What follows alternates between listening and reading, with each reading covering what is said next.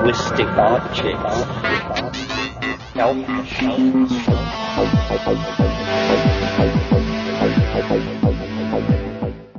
Greetings from Cyberdelic Space. This is Lorenzo, and I'm your host here in the Psychedelic Salon. And I want to begin today's podcast with a huge thank you to Max K, Derek J, and Tor L, who made uh, very generous donations to help offset the expenses of these podcasts. Max, Derek, and Tor, I really appreciate your help. Thanks a lot, you guys, and uh, I hope you enjoyed today's program, which uh, I'm thinking of as Tim Leary with a twist, which uh, you'll understand better after we hear today's talk. Lately, I've been uh, spot checking various recordings from the Timothy Leary archive, uh, which were sent to me, by the way, from the Futique Trust, who provided these materials under the same Creative Commons license that I use here in the salon. And I also want to acknowledge the fact that uh, it was actually through the good graces of our friend Bruce Damer that these recordings actually made their way to me. You've heard uh, Bruce on several podcasts here, but what you should also know is that uh, Bruce is the person most instrumental for me being able to use all all of this uh, wonderful Leary material, and uh, he's also the person who secured the use of the trialogue recordings from Ralph Abraham. I don't mention his name very often, but I do want you to know what an important role Bruce Damer continues to play here in our salon. Anyway, I've uh, been trying to find some good examples of Dr. Leary's thinking about psychedelic substances, and uh, that have also have a good sound quality. Eventually, I plan on getting all of these recordings podcast, but for now, I, I want to first give you a sampling of the wide range of his thinking.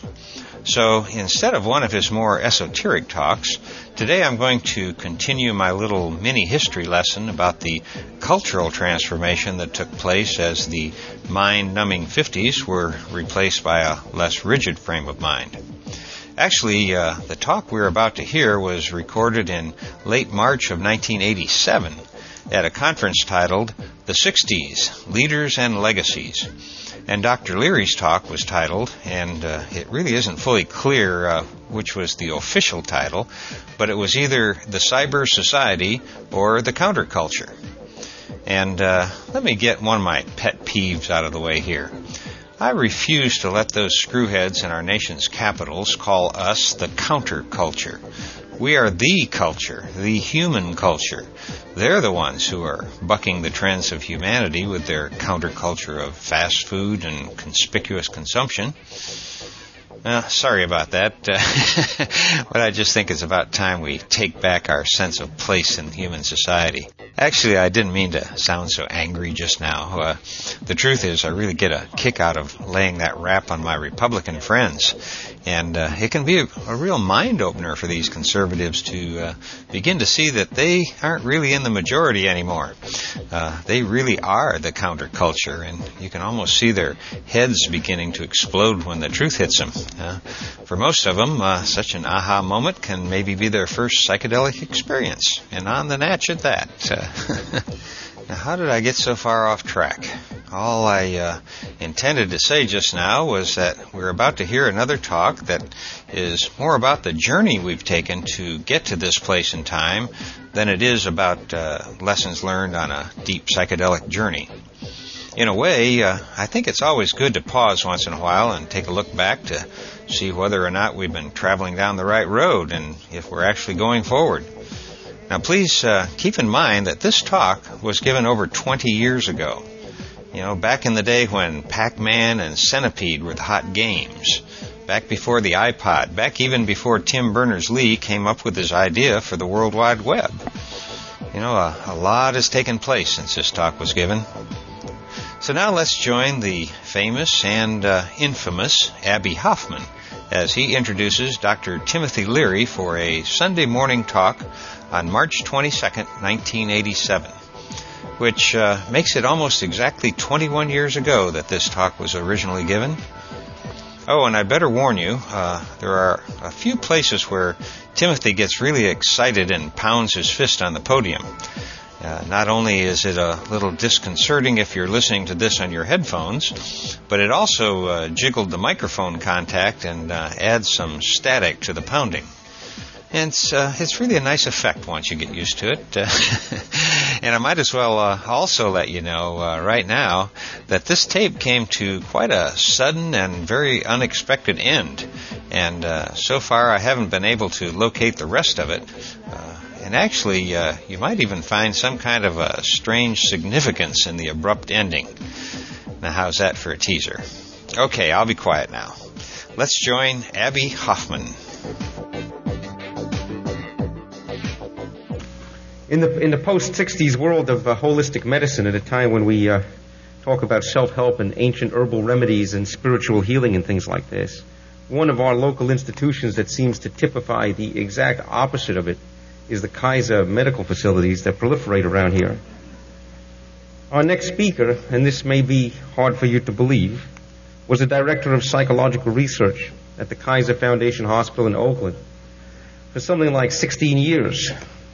I'm talking, of course, about Timothy Leary, who went on from Kaiser to Harvard University, where he began experimenting with things like the sacred mushroom and LSD at the Center for Personality Research, and uh, for which he was uh, bounced from Harvard in 1963. Fortunately, he did not go back to Kaiser.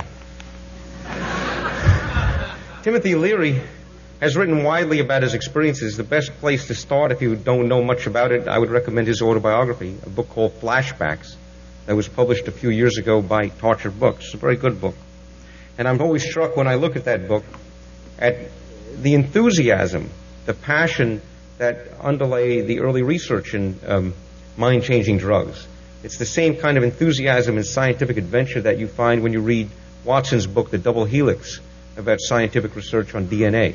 There's a tremendous enthusiasm and belief in possibilities. Of course, the rest of the world didn't see things like that and uh, for his troubles in research and various experiments and outrageous behavior, Timothy Leary was bounced around this country in a lot of directions, including prison, from which he escaped at one point, went off to Europe, hit out with Eldridge Cleaver in uh, Algeria for a while, and eventually returned to America and uh, made good. He is today the president of a computer software company called Futique, which is the opposite of antique, you may have guessed. Does the counterculture live? How so? Let me introduce to you Timothy Leary.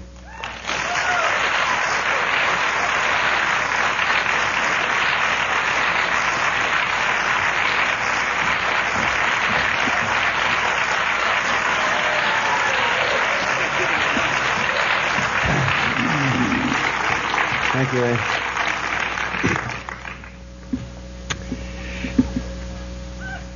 Always happy to be back in Bay Area. As uh, we learned this morning, I spent many a year in this area, considered home. Well, we're looking back and forward today. I must say a lot of things have changed. a lot of things have changed. Uh, but one thing hasn't changed, and that is my uh, basic bumper sticker, my basic T-shirt, my basic compass reading. It remains the same. It can be summarized in the five wonderful American red, white, and blue words T, F, Y, Q, A. Think for yourself and question authority. And it is my uh, my pleasure and my obligation today to try to give you to encourage you and possibly uh, help empower you to think for yourself because uh, thinking for yourself is not only the greatest thrill that can come to a member of our species, Homo sapiens sapiens, but uh, it's also kind of risky. As you well know, there are many institutions uh, that go back thousands of years and are apparently stronger today than ever that are totally dedicated to the proposition that human beings, individuals, are not supposed to think for themselves. Now, um, I wanted to uh, raise a basic question. Came up in my mind, and I bet it came up in your mind too. Uh, I'm not being cosmic uh, when I say, uh, why are we here today? um, now, the more cynical will say, uh, think of all the C reasons. uh, that we're here for cash. Well, that's not really true because I want you to know that all the speakers that came here are, most of them, perhaps all of them, are getting half, maybe a third, maybe a fifth of what they would ordinarily command if they talked to uh, the public out the rest of the country. So there's something special about San Francisco that brought Dr. Benjamin Spock up from uh, St. Thomas and the rest of us from around the world. Um, I think one of the reasons for me and maybe for many of you is just plain good old fashioned curiosity to see um, how we've all changed uh, in the last few years. I debated Abbie Hoffman twice in the last two weeks, once with Hunter Thompson. That's a thrill and a half.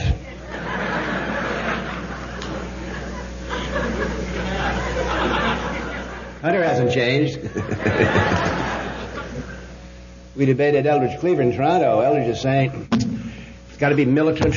You got to be tough. You got to have the, everyone in uniform. You got to fight the enemy. The enemy's got to like this and that. Uh, if you're not part of the solution, you're part of the problem. He was saying the same thing today he was saying 15 years ago, except then it was the good guys were Marxist-Leninism and the bad guys were the Republicans. And now Eldridge is a Republican Christian, but still the same old message. So he hasn't changed. Uh, of course, Abbie hasn't changed. Thank God. He, uh, the, the, more I see of Abbie, uh, I've seen him often in the last 20 years.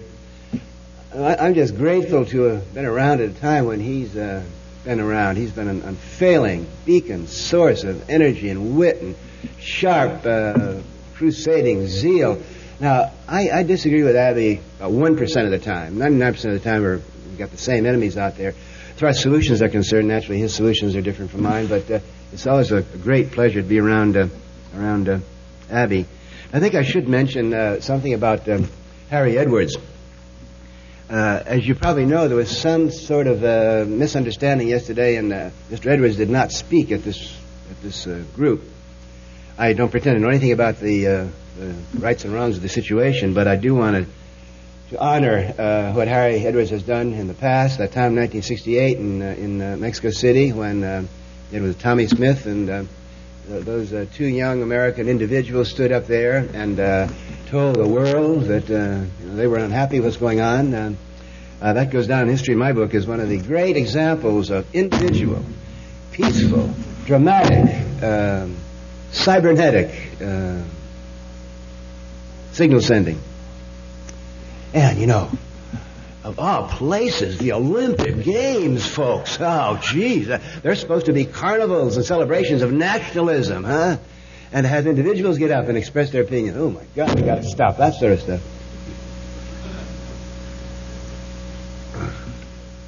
Uh, I, I, don't know what the issue was yesterday. Uh, uh, I feel that um, many changes taking place in America in the last 20 years, but certainly uh, our record on race relations is abysmal and uh, deplorable and uh, disgraceful. And uh, I think that uh, if in any way his action yesterday would remind us that, uh, oh, we hadn't even begun, and that issue, I, I thank him for that.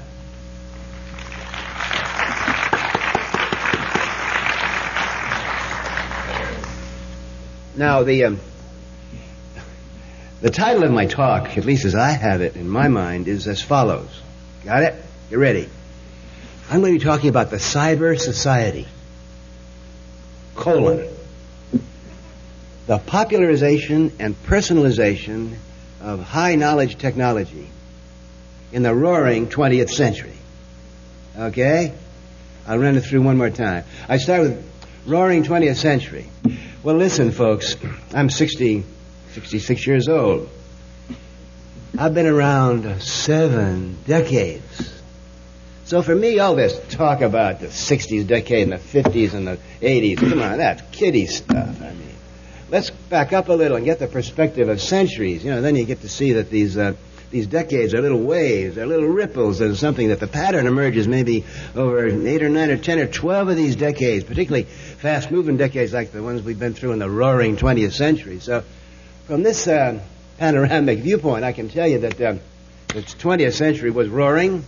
It's taken us in seven or eight brief decades from a a civilization of robot assembly worker, uh, Newtonian factory people into what's the beginning of, you know, the new thing you call it the information age, communication age, the golden age of psychology, the age of individual cyberpunk, cybernaut, millions of names, we don't even have the right names yet, but we all know that's happening, and um, it's been my pleasure in the last uh, 66 years to have surfed almost every one of these wonderful decade waves. Um,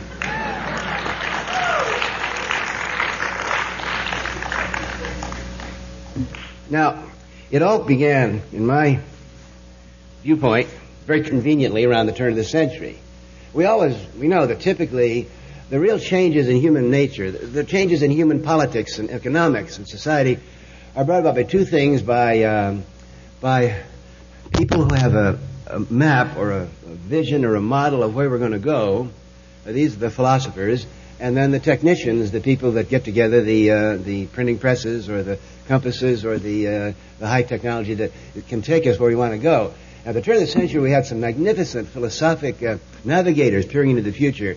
Uh, Einstein, Einstein, of course, and again, Einstein probably didn't say this, but it's what we think Einstein said.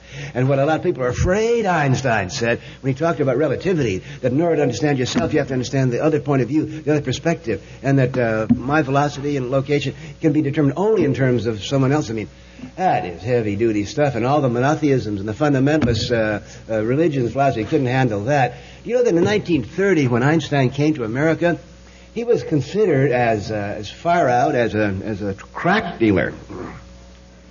Really, the bishops and priests uh, would say relativity. They sensed that that Einstein had somehow let loose all the solidities and the stabilities. The idea of relativity. They knew, as Jerry Falwell knows today, that cultural relativity or ethical relativity or determining the right and wrongness of the situation depends upon the other situation. Hey, that's something that the boys cannot let happen. So Einstein deserves a great deal of credit for stirring things up. But that was nothing. Max Planck and the uh, quantum physicists said, sorry, Newton, all these uh, theories about a heavy duty material world of force and momentum and energy and work and all those Bank of London heavy duty conservative energy concepts. That works in the narrow, narrow range. But listen, uh, Isaac, uh, the basic elements of reality from galaxies to quarks are clusters and probability waves of off-on uh, things called quanta or bits or bytes or yin-yang. In, oh, in other words, uh, now was that scary? Talk about a bad acid trip. The poor Farmer Brown or the poor guy in the, in the turn of the century and his wife are trying to get together and deal solid word, and suddenly Einstein says all relative and the quantum physicist, hey, every place you put your fingers, it's, uh, you know, that's unsettling. And then Heisenberg came along and did the most incredible, incredible uh, thing. He said, uh,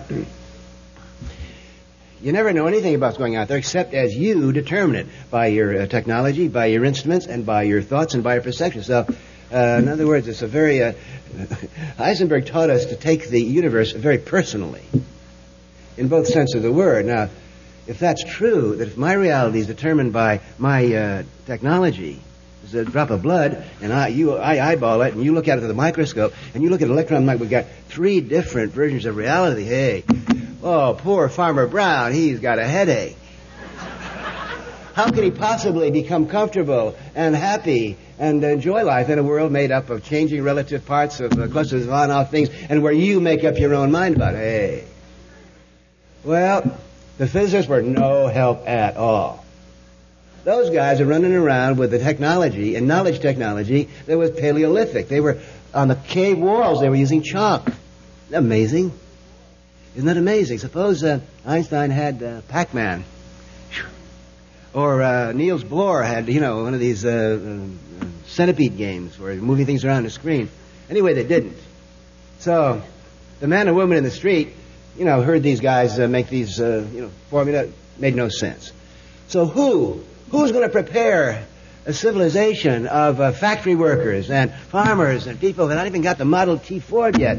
Who's going to prepare them for an Einsteinian relativistic quantum physical uh, ever-changing probabilistic universe? Who? Well, you know who you can count on at every time in human history when we had to make a big philosophic lurch forward. Who, do, who always came to the front saved the day and showed us and made us feel happy and comfortable with the new future? I'm talking about those friends of ours that have always been around. We needed them. The musicians and the artists and the poets and the writers and the bards and the performers and the storytellers and the, you know, okay, the minstrels, the rock and rollers, right? Uh, the actors, are the scriptwriters, sure.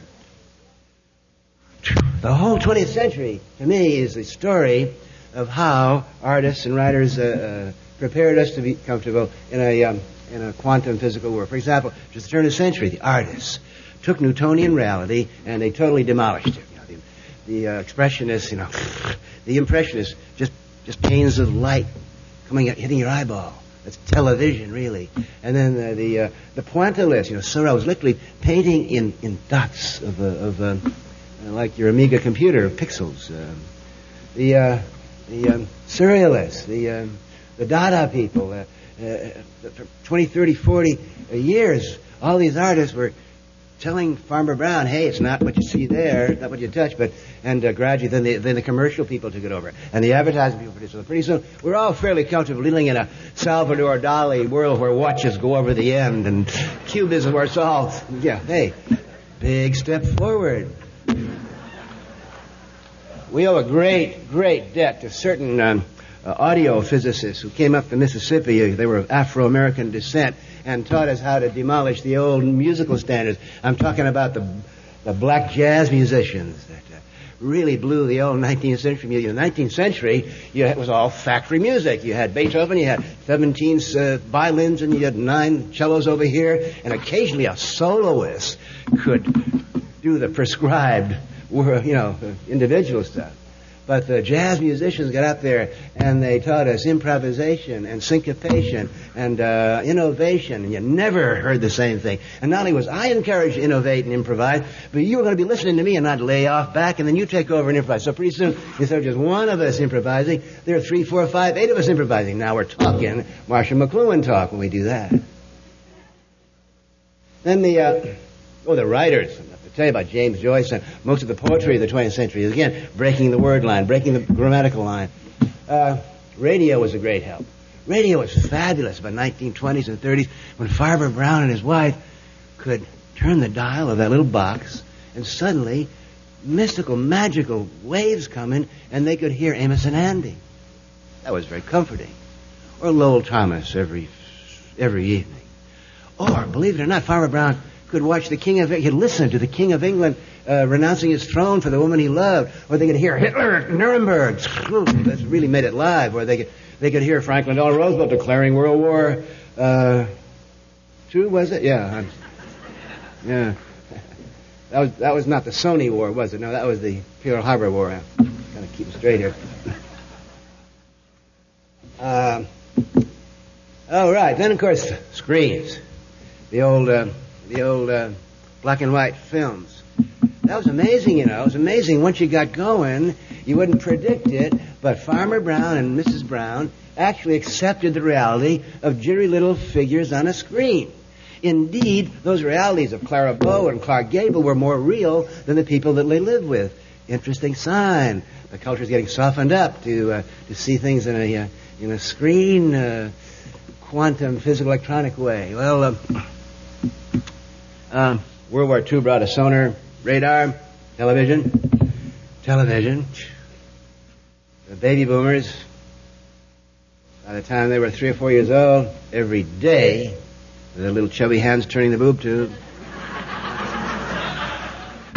every day, they experienced more data, more bits and bytes, more uh, information, more panoramas, more geography, more history, more hype, more bullshit. You name it. Uh, in one day, they experienced more. They took in more data than the greatest Marco Polos in history before. Uh, so we're dealing here with a, new culture and civilization, a new new species. I don't know.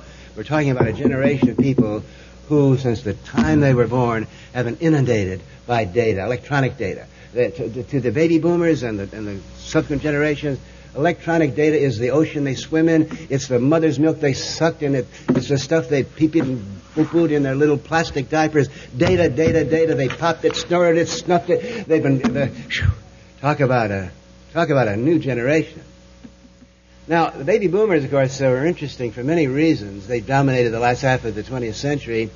And I found it a great pleasure to be in this room yesterday and down at a bar in uh, San Francisco later on yesterday afternoon where I could really uh, talk to Dr. Benjamin Spock. I consider him to be uh, one of the most influential philosophers of all time. Now, he may not agree with that.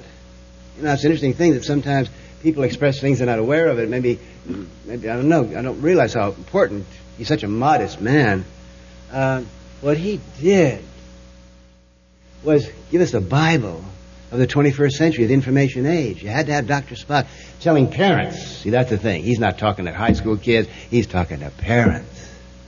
And that Bible was a common sense book of child and baby care. And he told parents, I was one of them after World War II. We all walked around with this book. He'll deny it. He'll say he didn't say that in any, but I don't care what he actually said, what we thought he said. What's much more important, treat your kids as individuals. treat your kids as individuals, yeah. Uh, the, the, the, cliche is demand feeding. You don't feed them when in a, in a, factory civilization. There can't be demand feeding. You can't treat people individuals. You got to line up there and you got to put that screw in every time the hubcap comes along. You can say, "Hey, Cheech, I'm going to eat." Get back there, Chong. You can't eat. What kind of eat, man? We have to eat at twelve when the bell rings. Well, I'm hungry now. Well, you can't. You got to eat when the bell rings in a factory civilization. But here comes Doctor Spock telling, "Hey, feed them when they're hungry."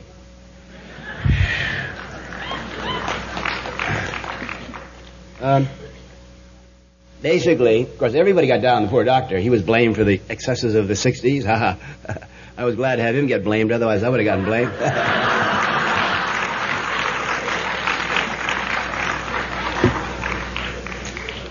but, uh, uh,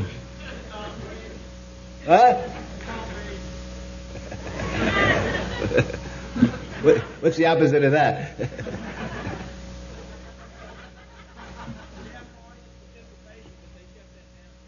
They did. What happened yesterday? They shut it down. Oh, you're the dread. Oh, you're the dread couple from Houston. Oh my God. Oh, oh, oh, oh. Let's make a deal, all right? You'll get three minutes, huh? Later on, you get three minutes, okay? One and a half each, okay? All right, okay.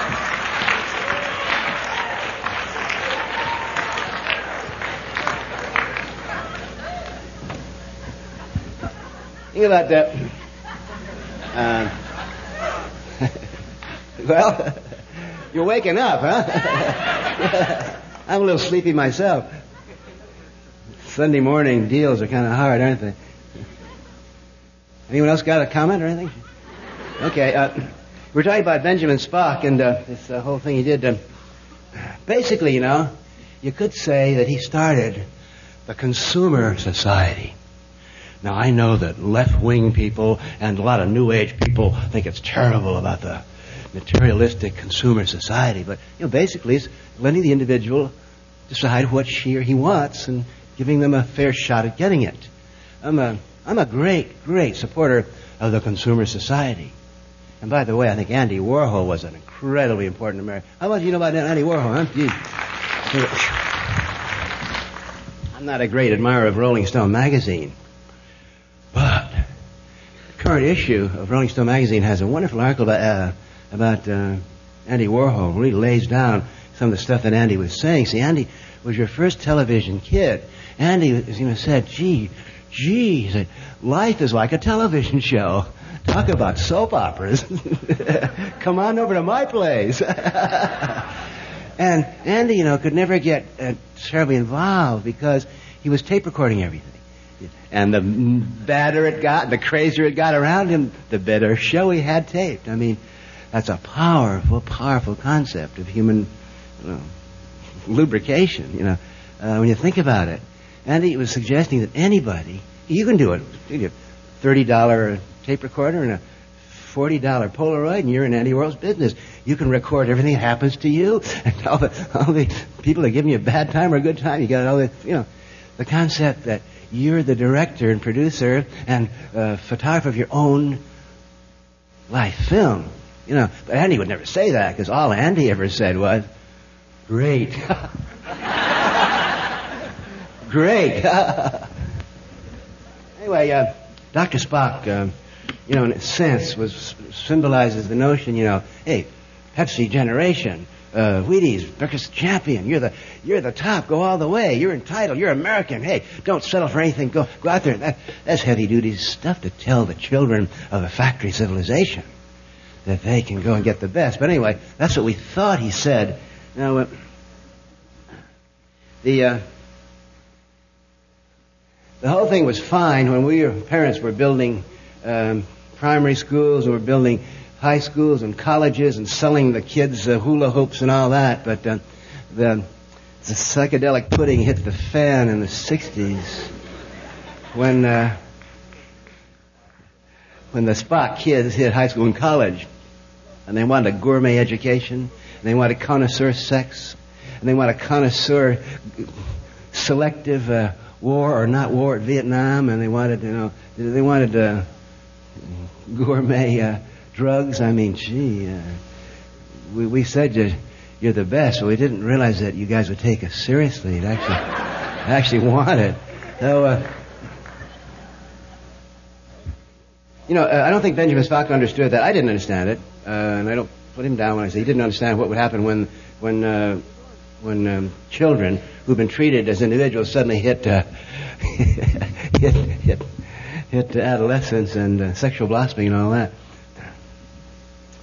Okay, uh, the uh, I've been talking to you about um, knowledge technology. Remember, I talked about uh, art, and I talked about uh, poetry, and I talked about uh, jazz, and I talked about uh, movies, and then I talked a little about computers, and then, uh, of course, I mean, not about computers, but about uh, television. In 1976, though, the um, a real wave happened, and it was born not in a manger in Bethlehem, but in a garage in Silicon Valley, where St. Stephen I and St. Stephen II brought us the personal thought appliance, the home computer. And they called it Apple after the first member of our species, Homo sapiens, the first person to think for herself, of course, Eve in the Garden of Eden, who ate the unauthorized fruit. Uh, well,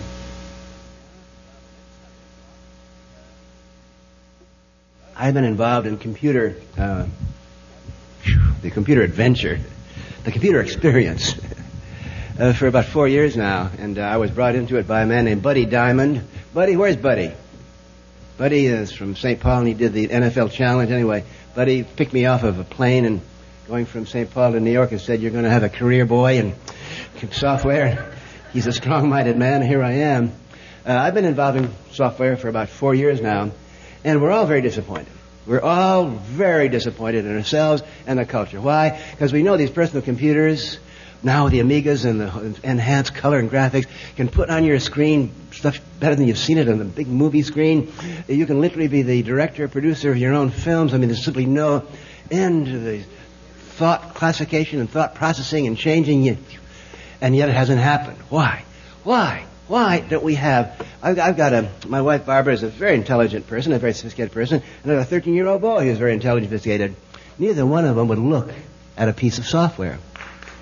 Uh, they went through Pac-Man. They went through it five years ago, but they're going to play Pac-Man for the rest of their life.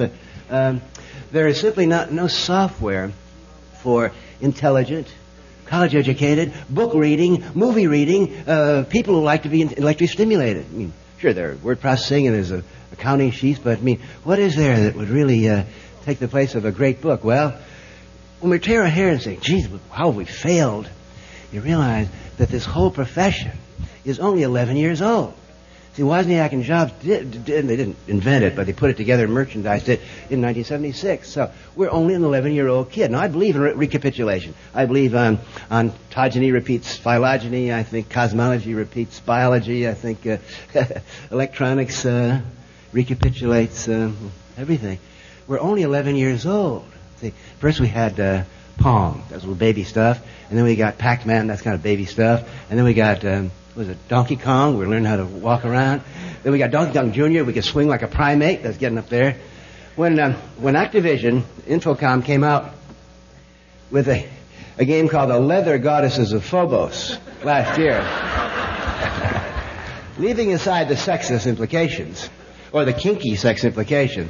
But the very thought that the software public was getting interested in things like boys and girls is it's a good sign in the wind. Uh, so uh, uh, maybe you'll have some. Uh, I'm proud to say that I have uh, done a shakedown cruise of the software industry, and uh, I have located a few intelligent, sophisticated people in software. And one of them is in the audience tonight. Stuart Bond from Electronic Arts. Where's Stuart? Hey, there he is, right there. He's produced my product, Mind, Move, Mind Mirror, Electronic Arts, and uh, he's one of the rare and special people in the field. Uh, Tim Mott of Electronic Arts and Brenda Laurel of Activision. By the way, I'm working on a, a software program which I think is very relevant to a discussion about the 60s and the future. It's a, it's a program based upon a book called Neuromancer. How many of you heard of the book Neuromancer of William Gibson? You got to think about this. William Gibson, Neuromancer. Uh, it has started a new a new genre of literature called cyberpunk, if you're ready for that. Uh, Neuromancer is a book, it's a science fiction book. It won all three awards the Hugo, the Nebula, and the prestigious Philip Dick Award. But it's. Um, But it, um, it's not science fiction, it's more science fiction. It's the way the world's going to be in 10 years from now, like it or not. You can even see it around the corner if you know where to look a very interesting world, which I'd like to tell you a little about, and very comforting because it's a world that's post-political, post-partisan politics, a post, uh, almost totally post-religion. It's a, it's an interesting world that Gibson um, lays out in this book. So uh, we're uh, we're doing a software program called Neuromancer. Now, uh, the key concept here is cyber, cyberpunk. You're going to hear a lot about cyberpunk. I've got an article in Spin Magazine this uh, week about cyberpunk. The word cyber is a wonderful word. It's my key to the roaring 20th century. Cyber.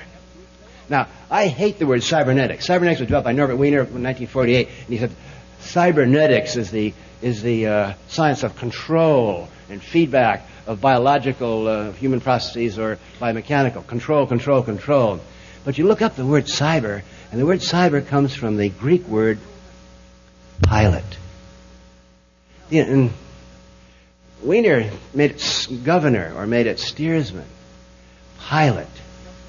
You see, the, the Greeks were sailors, and they were out there sailing their little craft around the Mediterranean, and they couldn't get any, uh, you know, uh, radioed uh, instructions from headquarters. There was no manual or book or Bible to tell them what to do. They had to weave their way through the islands, and they had to check the. Uh, they didn't have any navigational stuff, poor maps, and get their way back. They had to think for themselves. TFYQA. You sure had to do that if you were a Greek pilot.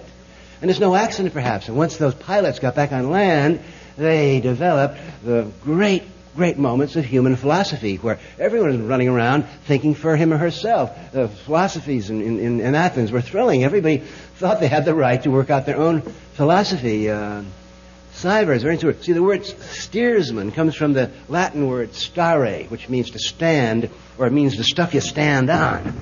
That leads to status, state prostitution, constitution, institution. Get it?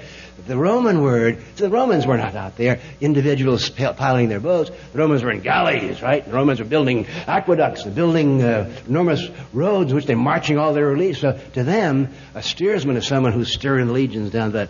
Very different from the, uh, from the word pilot. So if cyber means pilot, see, that ties into Heisenberg, because Heisenberg is basically saying everyone, physicists or not, you're, you're kind of crafting, you're navigating your own uh, way through uh, reality.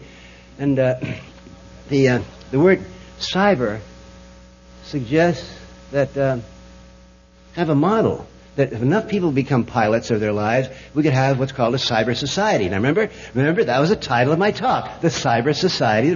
Made you forget, didn't I? Okay, we made it. Okay, thought I was rambling, didn't you?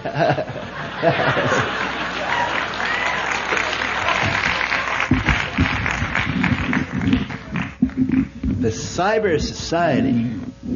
Um, is a society obviously made up of individuals individuals who think for themselves, linked up with other individuals who think for themselves. So, uh, now what does this mean? Uh, according to, uh, in Gibson's world, of course, it's all knowledge. Uh, people don't work in the near future, except in countries where they want to work, because it's insulting, humiliating for any human being to be forced economically to perform a behavior that can be done better by a robot or computer. So, oh my God, if we don't work, what about the Protestant ethic?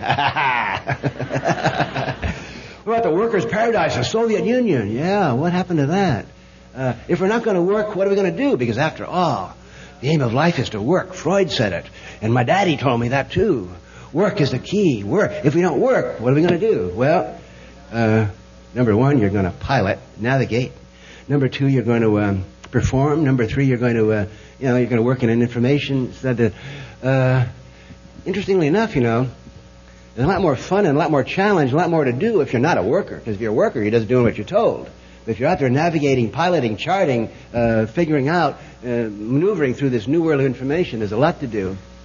Um, another thing about uh, the cyber society that uh, Gibson and his friends uh, portray is a tremendous individual choice. There's no more, there's no more complaining about the government or about uh, what happened to persecution.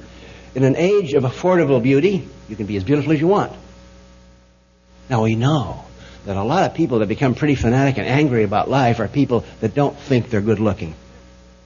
You know, I mean, think about it. You look in the mirror and you don't like what you see there, you're going to be a pain in the ass for the rest of the day, if you ask me. so, uh, now, you see, this is a heavy concept. Remember, the Catholic Church wants everybody dressed the same.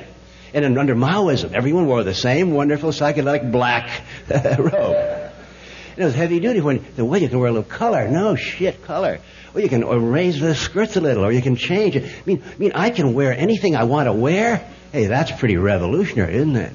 Well, if you can do that, then maybe I can have my hair the way I want it to. Yeah, maybe I can put on makeup or not. Even men? no, not men. Oh, yeah, sure.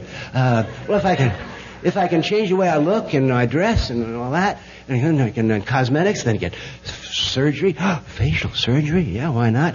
Then you get into muscle implants. What do you want to play for the Lakers? Okay, baby. Well, you want two more feet? Hey, boy, give this give this girl two more feet, and just uh, you can literally. There's no excuse anymore. You can literally. Um, be the person you want to be. Of course, that's the looks is the least important. It's the mind and the ability to, to maneuver and manage your your mind. Then the word cyber cyber is no longer CY, it's PSY. Get it? Yeah. Because in the future, everyone's got to be a psychologist. You simply got to be a psychologist. You're not a psychologist. You know, you're not, you're not able to um, to you know, keep up with what's going on. Really? Oh yeah. So, oh, now race, racial problems. Presumably, they'll be diminished in a world where you can be any color you want for as long as you want to. Go for it. Make a statement. uh, politics.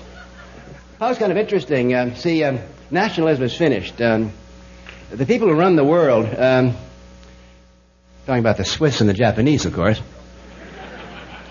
simply don't want to have Russia and America bombing each other because Japan owns America and don't want to destroy all that real estate. So, um, nationalism is pretty uh, beyond uh, the pale in the next 20, 30 years. Um,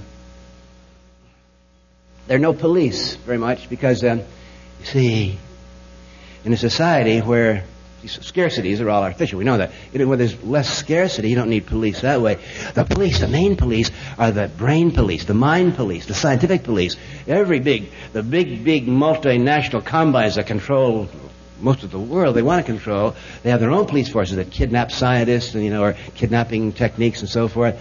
And there's a tremendous police force to protect uh, your data. So you're not protecting territory anymore. You're protecting the uh, the uh, structures and the edifices of data that are that, uh, that um, uh, see data. Cyberspace data is the new continents that we have to explore. You know, anyway, I won't get too far into that.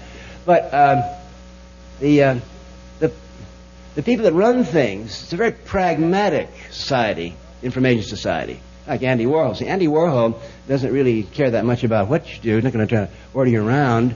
Um, the, the, people that run things don't care about drugs or sex or anything like that. See, as long as you, you got to consume, and the, there's an enormous, enormous underground in Gibson's world. I mean, there's enormous jungles where the people are selling hot DNA chips and and uh, black market uh, brain implants from Tokyo and uh, uh, and the people who run things like that because uh, see the most of the most of these um, moralities and crusades come from you know feudal people that uh, that can't handle the notion of uh, of the information society. Well, what else? Uh, oh, theology. There's a tremendously tremendously fascinating theology in Gibson stuff uh, about um, the next level. The next level of higher intelligence, or God, or I don't care what you want to call her, um, the the feudal God is a shepherd God. You know, the Lord is my shepherd. He makes me lie down. And the Pope of Rome is the big shepherd. And he takes care of his flock. I mean, can you believe that? They're still saying that today. and in, in, the industrial age, of course, uh, God is the, uh, is the Newtonian engineer that runs everything and so forth. But uh, the higher intelligence in an information age, psychological age, of course, uh, like pure intelligence. It's a very, it's a very it's a very dignified, kind of amusing uh, concept of, uh, of higher intelligence that, um, that Gibson portrays. Well, now, wait a minute. What else can I possibly do in an hour? I've taken you through the wrong 20th century. I've explained physics, art, jazz. I've explained. Uh, what have I left? Politics, religion, sex? What have I left?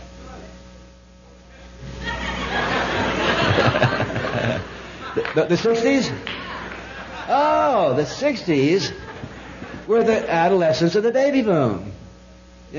Each decade of the last half of the 20th century just marks a, uh, a stage, a phase, a metamorphic uh, interlude in the, uh, oh yeah, in the, the, baby boomers. Okay. How many of you in this room are between the ages of 25 and 40? Huh? See the power? I'm talking power, friends. That's power. 76 million baby boomers. They, um, uh, you totally monopolized American industry when you were in the Eisenhower days. Every time you whimpered, the industry gave you what you wanted. Uh, but you've never had any power politically. Uh, it's true that you elected a hippie uh, president in 1976, Jimmy Carter. Howdy doody, that was pretty hot. Jimmy Carter with a sleeping bag and uh, Bob Dylan records and uh, lust in his heart, boy. Talking about peace and love. Human rights. Hey, give me a break, Jimmy. Smoke another joint. Peace, peace and love. Hey, you invited uh, the Egyptian and the Zionist guy over there that give peace a chance, Menachem. All you need is love, Sadat. Huh? Yeah. You got rid of him. Anyway, see the 60s. I'm, I'm glad you brought the 60s. The 60s started in the year 67. You remember that. Nothing much was happening in the year 64, believe me. The 60s started in 67. They peaked in 76 with Carter. Gotta say that. And the 60s came to a lurching, thudding stop in the year 1980 when we elected Nancy Reagan.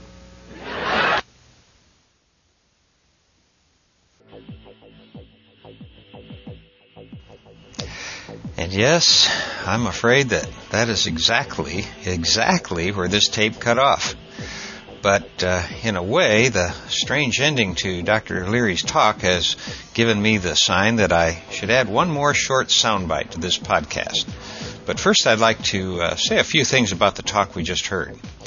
There is uh, a lot I'd like to say about it, but I'll, I'll try to keep it to a few generalities. For one thing, uh, I thought it was very touching of Dr. Leary to give Andy Warhol such a nice tribute. And if the dates in Wikipedia are correct, uh, Andy had just died one month before this talk. So when you recall uh, what Timothy said just a few minutes ago about artists uh, being the ones we can always count on to pull humanity through its dark hours, well, uh, it was a nice touch to have Andy Warhol mentioned uh, and memorialized at the same time. Also, uh, he mentioned his dream of the end of the Protestant work ethic. And if that topic uh, is of interest to you, then I highly recommend a little book by Pekka Himanen titled The Hacker Ethic. And uh, even if you aren't into uh, high tech and what you may think of as hackers, I think you'll be surprised at the uh, amazing philosophy contained in that little volume. Now, if you don't come away with anything else after listening to one of Timothy Leary's talks, I hope uh, you come away with his mantra think for yourself and question authority. Now, the example I'm about to use may seem uh, really trivial at first blush, but my uh, my point in mentioning it is that even in the tiny little details of life, it can be interesting to think for yourself. And uh, what I'm thinking about is a T-shirt that I saw a person wearing in the gym recently. I couldn't make out the name of the company on the front, but on the back it read, "Live generously." Now that's a nice thought. I I thought at first, and then I noticed the little TM next to the phrase. Yep, those uh, generously living people who made that shirt also trademarked the phrase "live generously." which uh, means that for saying it several times just now, I, I, suppose I owe them some money. So I thought for myself and uh, figured out that those people probably weren't very generous themselves. They just want us to be generous so they can uh, charge us for the idea. I know it's a trivial example, but uh, if you don't think for yourself about these little things that assault our senses a thousand times a day, we will continue to be swept along in this mad commercial sea of advertising and consumption. You know, think for yourself about what things you really need and uh, question all authority. All authority, particularly uh, any authority types you might come across here in the salon, I might add. think for yourself and question authority. And since I'm already off track, I also want to bring up Hunter S. Thompson, who Dr. Leary briefly referred to in the talk we just heard. While I'm sure that uh, most of our fellow saloners are very familiar with Hunter Thompson's work, there may be a few who haven't read him yet. So I want to give you my recommendation on a book of Thompson's that you might like, and that is his collection of short stories titled The Great White Shark Hunt.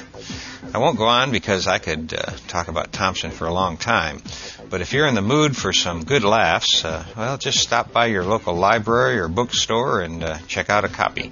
I'm sure the ghost of old Hunter will see that you are well entertained. Now, one of the reasons I'm playing uh, this particular talk of Dr. Leary's today is that I'd like you to think about how excited he was with the state of technology at that particular moment in time. And then think about how much things have changed during the course of the 21 years since he gave this talk if you get a chance, uh, you might want to go back and reread Gibson's Neuromancer trilogy. I did uh, just that not too long ago and discovered that we may now be closer to the mad world of Gibson's fiction than we are to the Ozzie and Harriet fantasy of the 50s. And here's one more example, uh, maybe a little strained on my part. But after uh, listening to the short 12 minute soundbite I'm about to play for you, well, I don't know how to describe it really. Uh, maybe it's just me and uh, my connection to the news that was always playing in the background uh, during those years uh, that draws me to listen to this uh, little clip again. But uh, I guess you'll just have to be the judge of this for yourself. In the introduction uh, to today's talk, we heard Abbie Hoffman mention Eldridge Cleaver. And then we heard Timothy Leary mention Cleaver as well. And uh, since most of our fellow saloners already know this history, I'll uh, try to be really brief. And this comes mainly from Wikipedia. Leary went to prison in uh, January of 1970, and in September 1970 he escaped. Uh, Leary claimed his nonviolent escape was a humorous prank and left a challenging note for the authorities to find after he was gone. For a fee paid by the Brotherhood of Eternal Love, the Weathermen uh, smuggled Leary and his wife Rosemary Woodruff Leary out of the United States and into Algeria, where he sought the patronage of Eldridge Cleaver and the remnants of the separatist USA Black Panther Party's government in exile. And uh, after staying with them for a short time, Leary uh, claimed that Cleaver had attempted to hold he and his wife captive or hostage. Uh, but in 1971, uh, Leary fled or he escaped or whatever from Cleaver's control and uh, was on the run for a while before eventually returning to prison. Now, on some levels, uh, Tim Leary's life is really an amazing adventure story, and my recommendation for the first place to begin le- learning about it is uh, from Dr. Leary's own autobiography, which uh, he titled Flashbacks, and it's uh, really a great read if you haven't done so yet. But what I want to do now is to play a tape for you that I found in the Timothy Leary archive, and for some reason I can't quite identify, it has uh, struck a strange chord in me. As I just mentioned, uh, there was a time in Tim Leary's life when he didn't think so highly of Eldridge Cleaver. Uh, even as late as uh, 1987, when the talk we just heard was given, uh, I don't think he sounded uh, that close to uh, Eldridge. Now, flash forward about eight years to January 7th, 1995. And what you are about to hear is a, a private message that Eldridge Cleaver sent to a person he obviously considers a dear friend. Tim Leary. Now, this message is only about 12 minutes long, and in it, uh, Eldridge Cleaver, the fiery former information minister for the Black Panther Party, is uh, attempting to enlist Leary in his plan to help get a woman elected president in the year 2000. And as you listen to this uh, very intimate message, just think about the fact that this very prominent and proud man of color believed a woman would be able to make it to the White House before a black man would. A little over uh, three years after this recording was made, both Tim and Eldridge had uh, died. So one can only wonder about what they would uh, think about the election campaign now taking place uh, here in the States. But uh, right now, here is what Eldridge Cleaver was thinking on January 7th, 1995.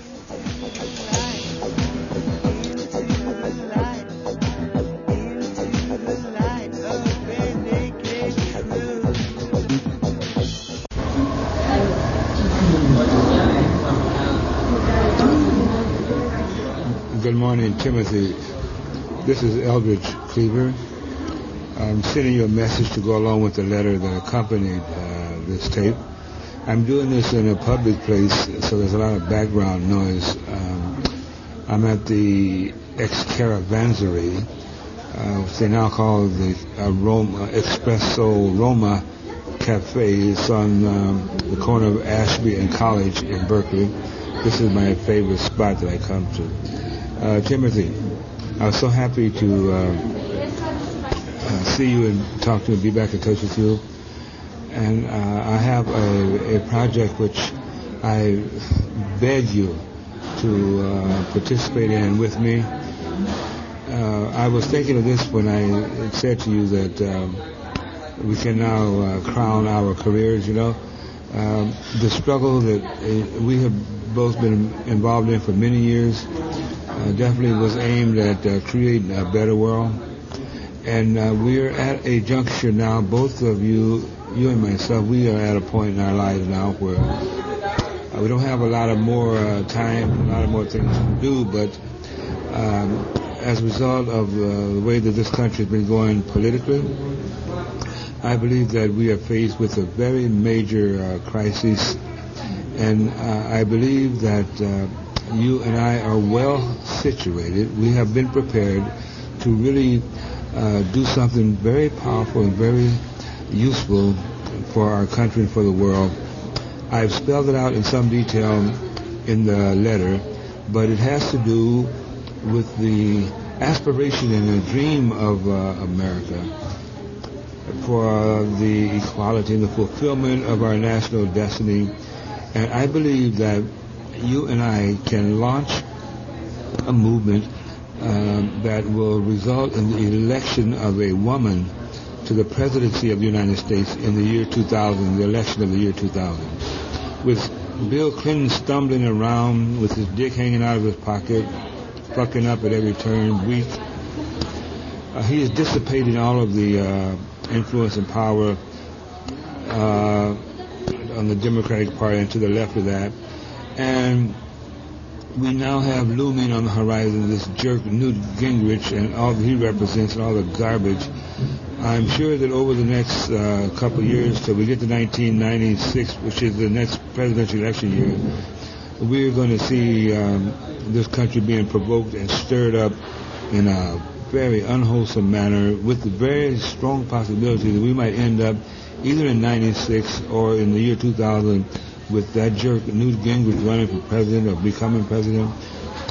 I don't think he'll be able to do it in 1996, but I'm sure he's looking at that and he's also looking to 2000. Well, I believe that we can preempt the field by taking the action that I have uh, spelled out in this paper. I don't want you to uh, misunderstand me. I am not talking about you and I um, uh, having any kind of organizational responsibility. That's why I, I said we would godfather the project. That is, we would launch it and put it out there. And then the women and the type of women that I mentioned uh, on the list that I gave there, these are the people that uh, we can call together. And I ask you to uh, add some names to the list uh, or delete some but we need a, a core group of women that we can meet with and nail down this project with and get them going on it and send out the call to America that we elect a woman president of the United States in the year 2000 to save this country from this old boy network, which I have described uh, very good, I believe, in the document. And I am asking you to join with me in doing this. I will come down to LA and then uh, we would have uh, the press release to make out, and then the pink paper, the position paper to draw up, and the rest of it, you and I are quite capable of handling it at the press conference. We just have to know, um, announce this purpose, call the country to this emergency, and send out.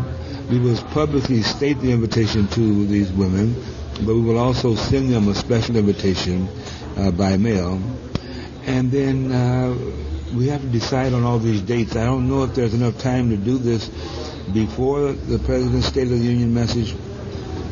I'm quite willing to do it after. We would have to give it at least two two weeks after he makes that speech because they're going to be chopping that up for uh, eons. And we might have to uh, do it in February. But I would like to get it going as soon as we possibly can.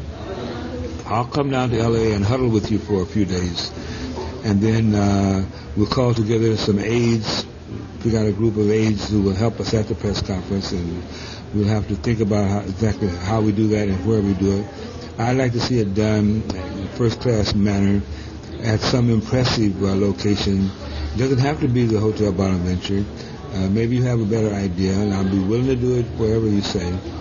And um, let's please get this thing in motion because uh, I think that when you look at all the problems that confront the United States, the main problem is the bad relationship between men and women, and it really goes back to the Inquisition, uh, when the women were uh, subjected to a Holocaust by the Catholic Church, by lawyers and by doctors who were jealous of their power. Um, they, the doctors and the lawyers framed up the evidence to support the charge of witchcraft, and then the um, Catholic Church put them on trial in the Inquisition tribunals, and um, they publicly executed over 100,000 women. They confiscated their property and sullied their name. Um, these women were high priestesses of the goddess religion that goes back before recorded time. And these people were respected by the masses. They didn't trust these doctors. They didn't trust lawyers, and uh, they were very pissed off at the Catholic Church because of all of the atrocious shit that the Catholic Church was doing.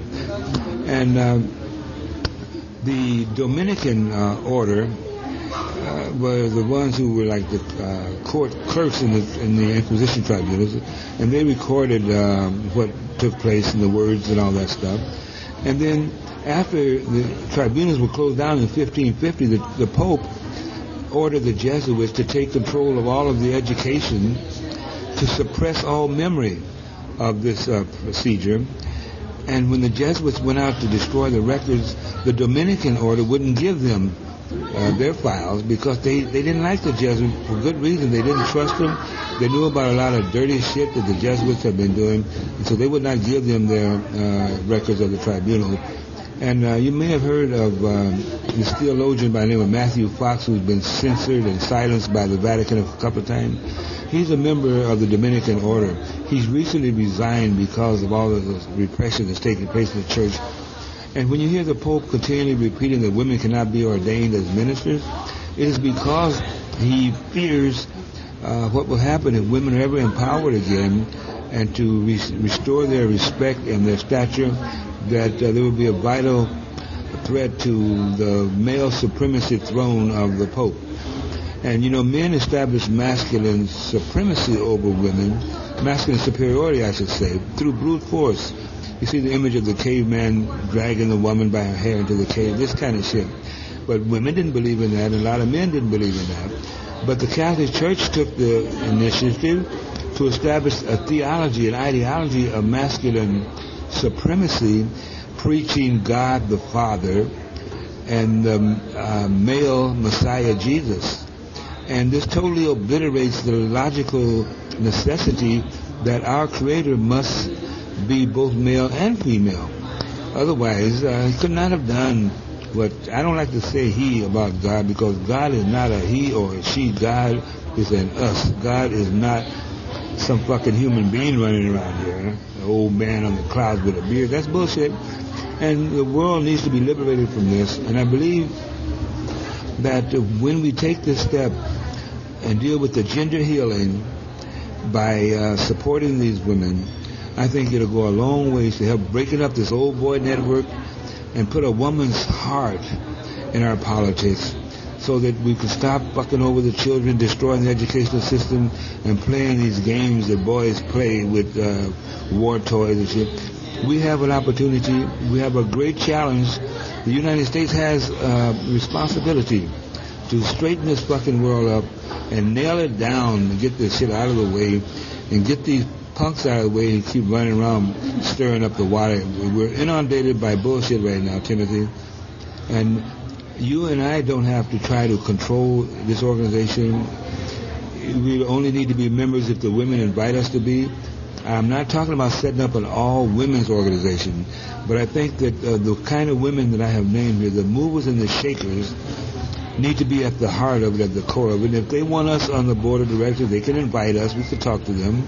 But I'm not worried about that. I want them to pull together uh, a large uh, central committee or board of directors, whatever they want to call it, that would be uh, staffed with qualified people who can then draw up their own documents and so forth, their procedures, and um, then uh, begin the work now of establishing uh, offices in every city of the United States and begin the process of propagandizing for the election of a woman in the year 2000. Which woman, I don't know, but there are a lot of qualified women out there. And uh, we might take Newt Gingrich's uh, uh, vocabulary and call for the election of a bitch. Because I think uh, the woman he called a bitch is quite capable of doing the job. But we'll leave those details to the shaking out process. It's not for you and I to determine who this woman will be. What you and I can do, and it will be to our credit, it will be a great uh, credit to the United States because we both have a lot of uh, influence and respect upon millions and millions of people in the United States. And we put out the initial call to take this action, and then we will be in a supporting role from then on. We will support these women. We can uh, brainstorm. And I'm sure that you will have a billion ideas about how to uh, put this out there and get it in circulation. And we have five years to make it work. We can do it, Timothy. Let's do it. Please uh, consider what I am saying here, and then after you read this stuff, let me know. Give me some dates when we can sit down and talk, and I'll come down there, and we'll get this shit straight, and we will change history as we have done considerably already. But this time we will do a monumental task that no one is really talking about right now. And let's be the first ones to put this out there on the practical table and let's make it happen. All right, Timothy. Hope you receive this. I'm going to put in the mail right now and really looking forward to you uh, digesting this and responding. God bless you, brother. Love you. All right. Talk to you later.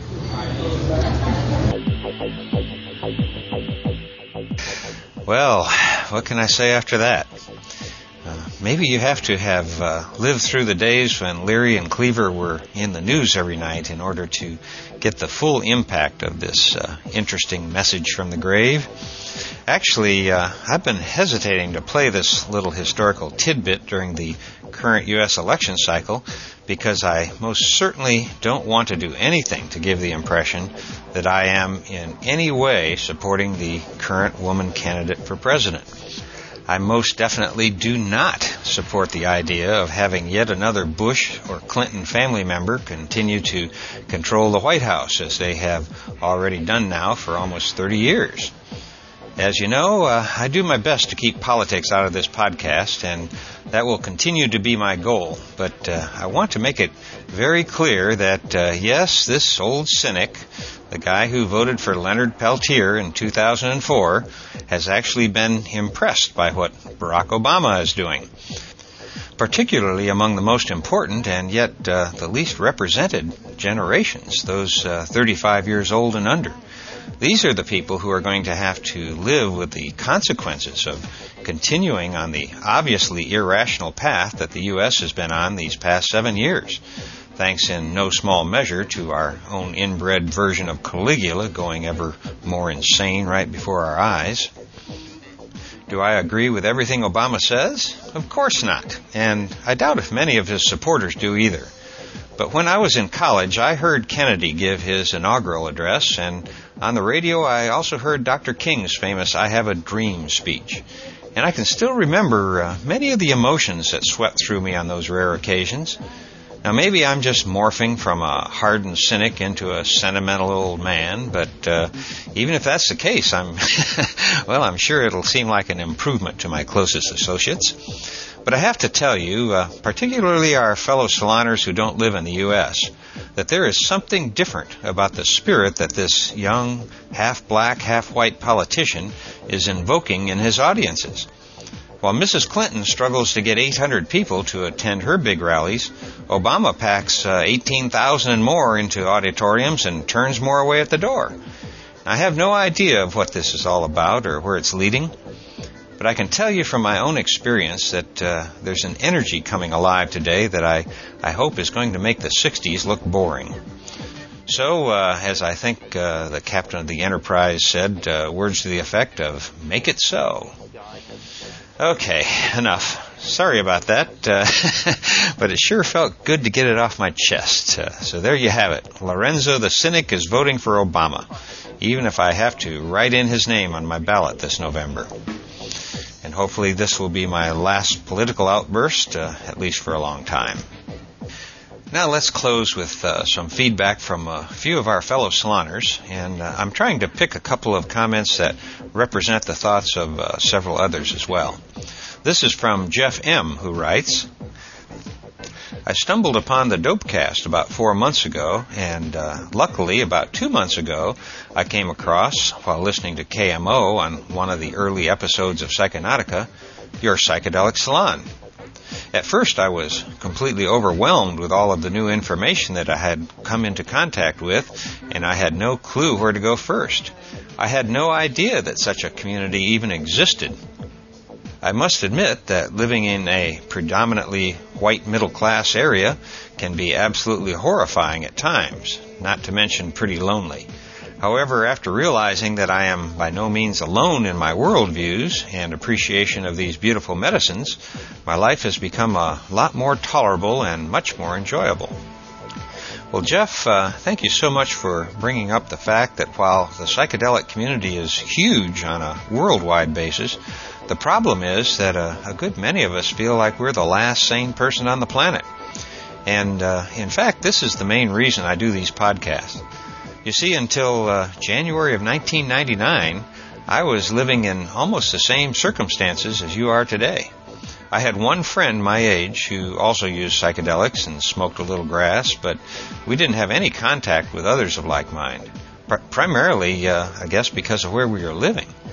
And then I went to uh, an entheobotany seminar in Palenque, Mexico, and within six months, I'd quit my job and moved to Southern California, where I now find myself surrounded by like minded people. But not everybody can do what I did. at the time, uh, my youngest child had already finished college. I was living alone and had no strings attached. You know, uh, it was the perfect time for me to uh, make a radical change in my life. In fact, uh, such opportunities hardly ever happen to most people.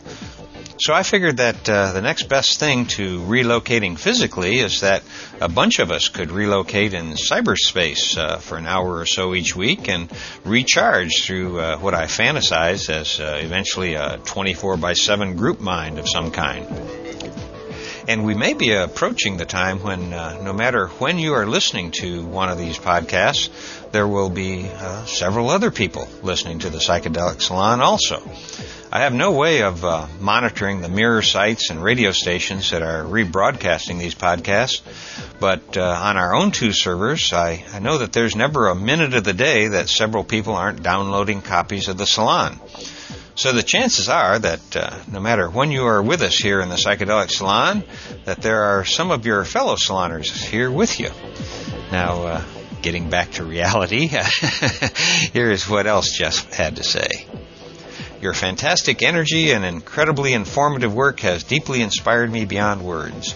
I'm so grateful that people like yourself have gone to the lengths that you have to provide all of this information for free.